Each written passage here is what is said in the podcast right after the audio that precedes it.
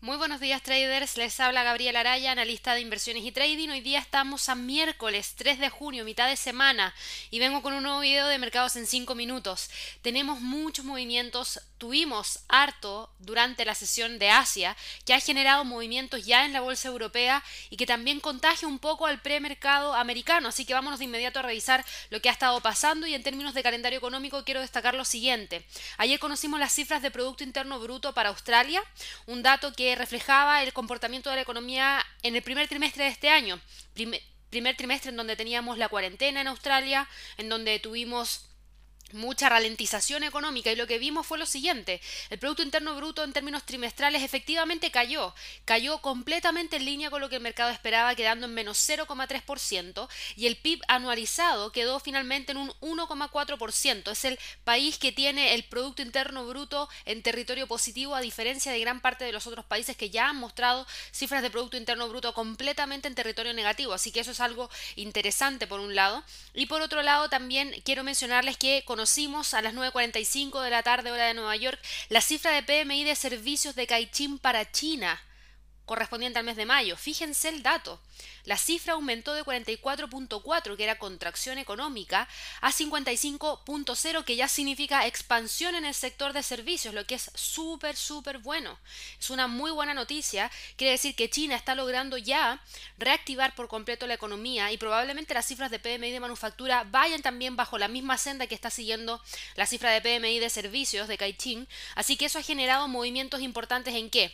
En primer lugar, el dólar australiano frente al dólar norteamericano con las noticias que conocimos hoy día ha tenido cierta detención de las alzas, pero fíjense que tuvo una mecha importante que nos dejó en 0,69 con 82, que era el máximo del día de hoy, y todavía está dando la pelea para poder cerrar por sobre la resistencia 3 en términos semanales en 0,68,88, así que podríamos tener todavía una gran sorpresa por parte del dólar australiano, todavía logró cerrar por sobre, perdón, todavía se mantiene por sobre la línea de tendencia bajista que traía desde enero del 2018, así que eso es súper importante y también está por sobre el 50% del Fibonacci. No ha cambiado el sesgo, el sesgo sigue siendo hacia el alza, pero estamos viendo correcciones tras los movimientos tan importantes que tuvimos durante la sesión de trading del día de ayer y antes de ayer.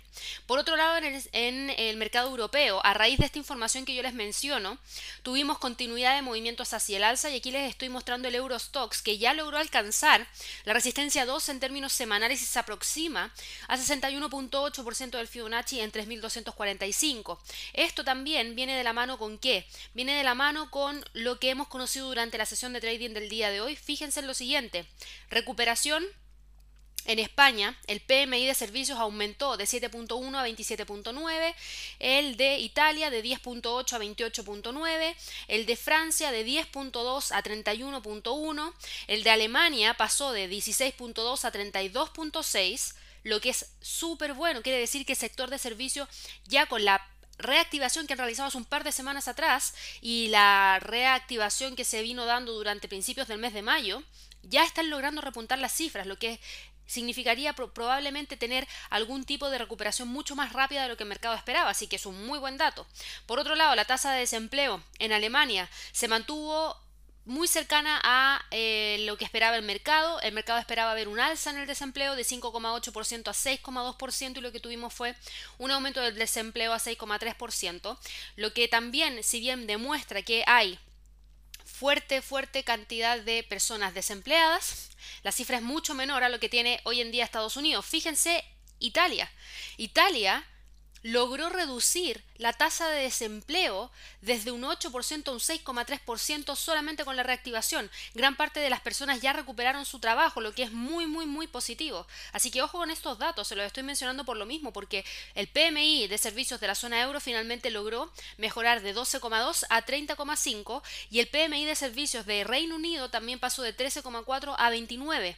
La tasa de desempleo en la zona euro subió, pero no al 8,2 que era lo que el mercado esperaba, subió solamente a un 7,3%, también positivo, así que mucho ojo y ojo con Estados Unidos, fíjense en lo siguiente, cambio del empleo no agrícola ADP, el mercado esperaba que cayera en 9 millones, cayó solamente en menos 2.760.000 empleos que se perdieron, eh, y eso es súper importante, Quiere decir que ya de a poco podría empezar la reactivación si es que se mantiene el contagio controlado. Así que mucha atención con eso.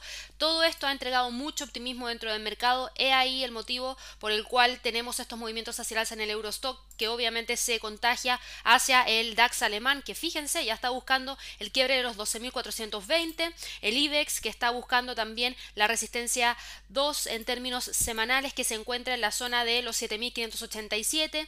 Y estos movimientos hacia el se contagian también hacia el premercado americano.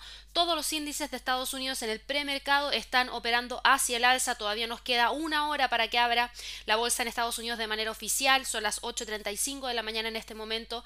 Y el Standard Poor's ya avanza 0,5%. El Dow Jones avanza 0,82% y busca la resistencia 1 en términos semanales como próximo nivel de resistencia importante en los 26.000, perdón. El Nasdaq también continúa con movimientos alcistas buscando los 9.729 y a raíz de toda esta información y lamentablemente, dado que las tensiones en Estados Unidos han aumentado a nivel local por el tema de las protestas, ayer tuvimos por primera vez en el estado de Nueva York un toque de queda que no se tenía desde hace 77 años a raíz de toda la eh, violencia que se ha estado llevando a cabo y los saqueos en distintas tiendas y eso es algo importante que ha generado presión hacia la baja en el dólar. A raíz de lo mismo hemos visto movimientos hacia el alza en el euro dólar hoy día, acompañado por estas noticias positivas desde Europa y además por esta información que trae incertidumbre respecto a lo que está ocurriendo en Estados Unidos. Y ya tocó los 1.12 el euro dólar, alcanzó nuestro objetivo ya muy tempranito en la mañana de continuar hacia el alza y quebrar ese, ese nivel mucho ojo con los 1.12,50. Podría ser el próximo objetivo que trate de alcanzar. Por otro lado, para la libra dólar, el movimiento sigue siendo alcista y se detuvo en un nivel psicológico. ¿Qué nivel psicológico?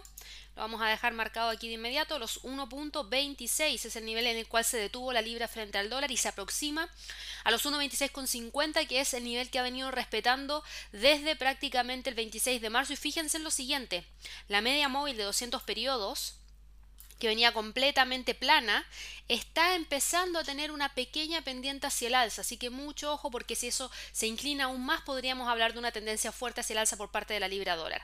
Ahora, para Reino Unido también teníamos noticias importantes el día de hoy. ¿Y por qué teníamos noticias importantes? Porque el Banco de Inglaterra, el gobernador del Banco de Inglaterra, Andrew Bailey, le pidió a los bancos que intensifiquen sus planes ante el riesgo de que Reino Unido no alcance un acuerdo comercial post-Brexit con la Unión Europea antes de que se alcance la fecha límite para hacerlo a finales del 2020 a raíz de todo este tema de la pandemia. Así que mucho ojo con eso, Reino Unido ya se prepara para tener un acuerdo post-Brexit perdón, para no tener un acuerdo post-Brexit y de esa manera tratar de tener la espalda suficiente como para que eh, el mercado pueda soportar esta información. Por otro lado, también hemos conocido que Alemania eh, ha previsto levantar la prohibición de viajes a Estados miembros de la Unión Europea, más Reino Unido, Islandia, Noruega, Liechtenstein y Suiza a partir del 15 de junio, algo bastante importante.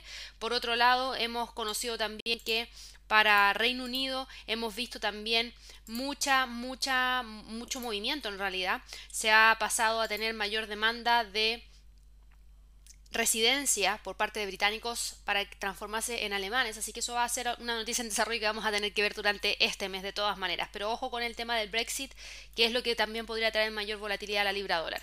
Para el dólar yen tenemos al precio de este instrumento ya cotizando en 108,62, respetando los 108,64, perdón, 108,86, que es donde tenemos el 50% del Fibonacci. Y por último, para pasar rápidamente al mercado de materias primas, el petróleo ha detenido el movimiento hacia el alza, pero hoy día tenemos una noticia súper importante que les quiero mencionar.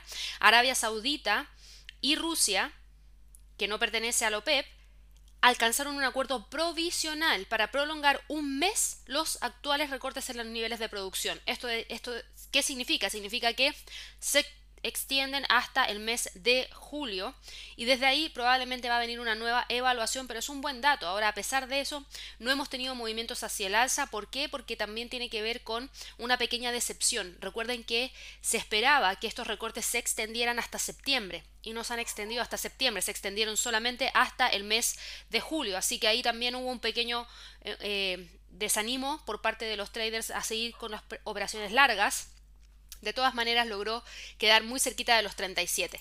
Para el oro, a raíz de todo este optimismo, viene la caída, como era esperable, y nuevamente cotiza en torno a los 1.714 dólares la onza.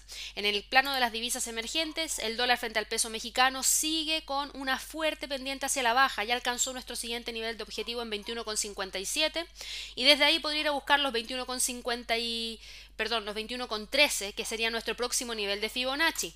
Y en el caso del último par de divisas, el dólar frente al peso chileno, se encuentra cotizando en 773,40 y aquí sí quiero destacar algo súper, súper importante. Ha logrado quebrar el canal bajista profundizando aún más las caídas, quebrando la media móvil de 200 periodos, lo que habla de un cambio de tendencia.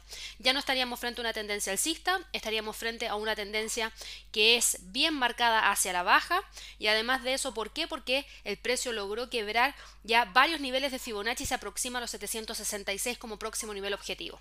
Así que bueno, espero que todos tengan una excelente sesión de trading. Nos vemos en un rato más en otros videos de análisis de los mercados. Que estén muy bien. Hasta luego.